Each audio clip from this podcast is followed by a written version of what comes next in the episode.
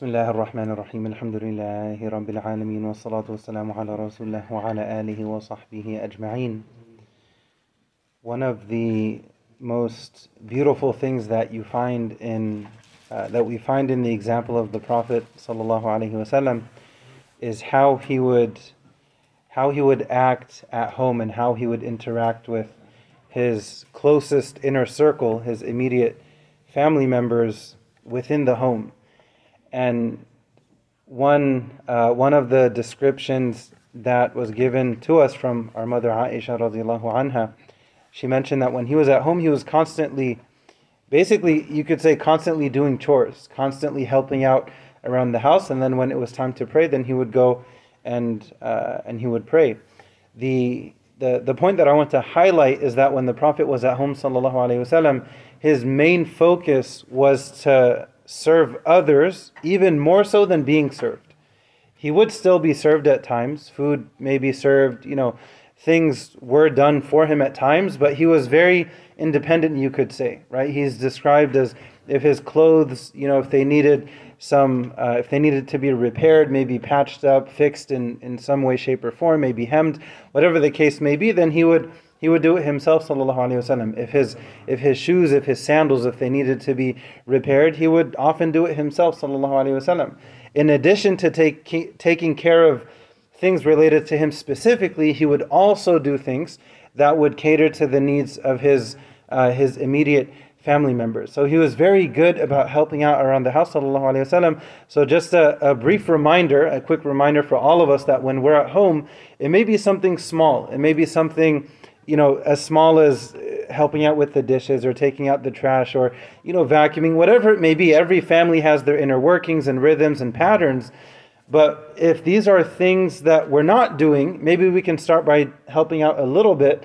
And if we're already doing some of these things, then we can maybe couple it with the intention, if we have not already done so, that I don't just want to do this because it is something good to do in and of itself, but this is also what my Prophet taught me.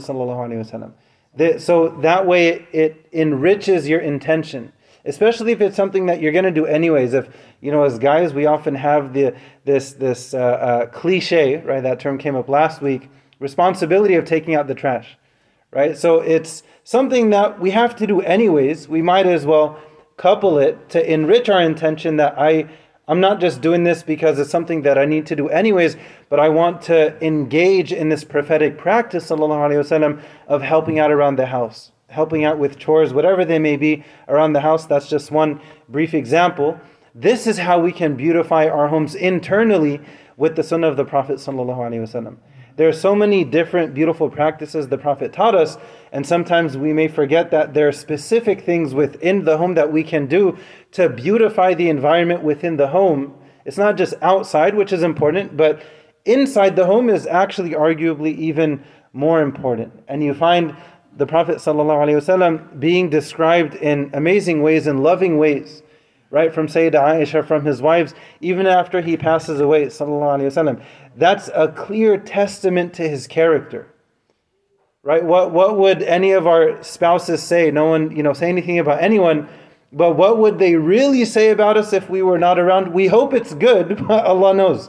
We hope it's good and we try to put in that work to prepare for that. But the point is, look at what Sayyidah Aisha would say after the Prophet about the Prophet والسلام, even after he passed away. والسلام. That, you know, amazing things. Amazing things. And that's a, a clear testament to his character. And the Prophet taught us the best of you are those who are best to their families. And I'm the best to my family. The best of you are those who are best to their wives. Right? So he's constantly rem- reminding us, والسلام, he, he, he taught us these things that, you know, it's not just about in the masjid and at work. All, the th- all these things are important, but especially within the home, because half the time that's where it's most difficult. So we ask Allah to make things easier for all of us. We ask Allah to help us to couple our you know, these actions of chores around the house, we ask Allah to help us to double up on our intention. It's good to do it within itself, but also because the Prophet taught us through his example the, the value of helping out around the home. We ask Allah to help us to do so as best we can. Ameen Rabbil Alameen. Wa akhiru alhamdulillahi Rabbil Alameen.